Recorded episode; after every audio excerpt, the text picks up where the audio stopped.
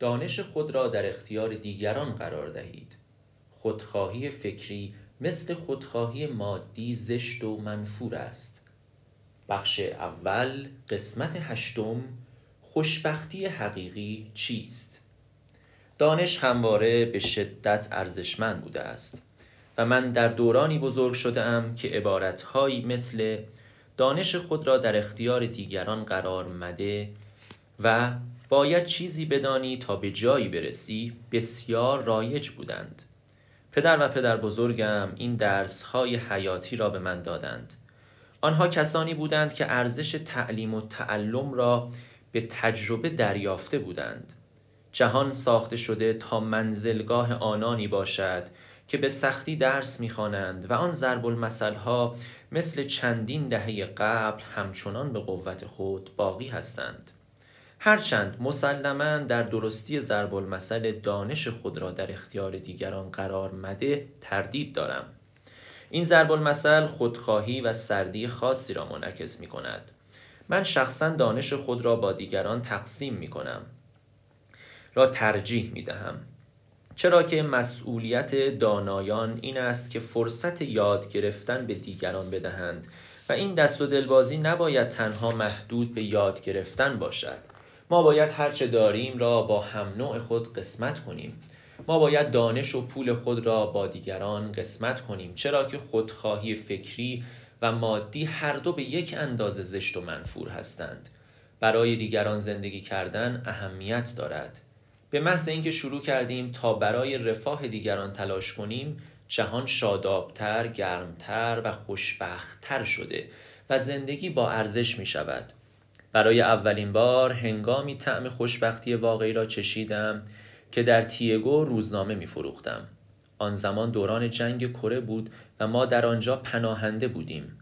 در آن روزها به خاطر جنگ مردم خیلی فقیر بودند و مرگ آسانتر از زندگی بود. ما همیشه گرسنه بودیم و با این وجود یکی از بازی های تن آمیز زندگی همین بود که گرسنگی به ما شجاعت زندگی کردن می‌داد. پدرم روبوده شده و به شمال برده شده بود و برادرهای بزرگترم در خدمت ارتش بودند و من در سن چهارده سالگی ناناور خانواده بودم. میبایست حداقل روزی که صد روزنامه میفروختم تا بتوانم از عهده هزینه ضروری خانوادهام بر بیایم. مادر و برادرهای کوچکترم هر شب تا دیر وقت منتظر من میماندند تا به خانه بیایم و چیزی برای خوردن بیاورم و با هم شام بخوریم. من همیشه ممنون این حرکت آنها بودم. وقتی چهار نفری در کنار هم غذا می خوردیم من واقعا احساس بزرگی می کردم از وعده هایی که با هم غذا می خوردیم واقعا لذت می بردم و بسیار خوشحال می شدم اما اینطور نبود که همیشه بتوانیم با هم غذا بخوریم. من روزنامه هایم را در بازار پانگچون می فروختم این بازار از ساختمان های کلنگی و موقتی تشکیل شده بود که در موازات رودخانه قرار داشت و اغلب فروشگاه های آن در آب و هوای نامساعد و طوفانی تعطیل بودند. اگر قرار بود که همه اعضای خانواده دور هم غذا بخوریم بایست صد روزنامه می فروختم بنابراین آب و هوای نامساعد و بسته بودن بازار مشکل ساز بود. چون در آن صورت نمی توانستم روزنامه هایم را بفروشم. بعضی روزها که صبح می‌خواستم از خانه خارج شوم فقط با کمی پول خورد داشتم تا برای خرج روزانه به خانوادهام بدهم. در چنین شبهایی که به خانه می آمدم مادر و برادرهایم خواب بودند و فورا متوجه می شدم که چرا آنها در خواب هستند. چون فقط یک پیاله برنج داشتیم. و آن را برای من نگه می داشتند مادرم از خواب برمیخواست تا به من غذا بدهد و می گفت ما شام خورده ایم تو باید گرسنه باشی پس زود باش غذاتو بخور. فکر می کردم که وقتی به برادرهایم نگاه می کردم که گرسنه خوابیده اند گریم می گرفت چون تنها یک پیاله برنج داشتیم. اما من و مادرم عشقهایمان را از یکدیگر پنهان می کردیم به او می گفتم هنگامی که مراجعت به خانه یک پیاله رشته فرنگی خوردم و سیر هستم و از او می‌خواستم که او و بچه ها برنج را بخورند. کاملا واضح بود که من و مادرم به یکدیگر دروغ می‌گفتیم و هر دو هم می‌دانستیم اما مگر امکان داشت جور دیگری احساسات خود را نشان دهیم؟ ظاهرا از لحاظ مادی فقیر ولی در باطن ثروتمند بودیم.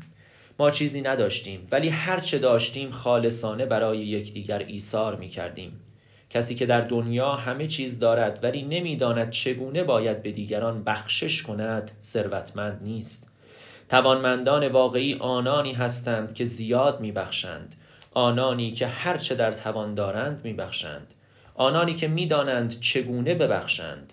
مهم نیست که چقدر ناچیز و یا چقدر زیاد دارند. خوشبختی حقیقی چیست؟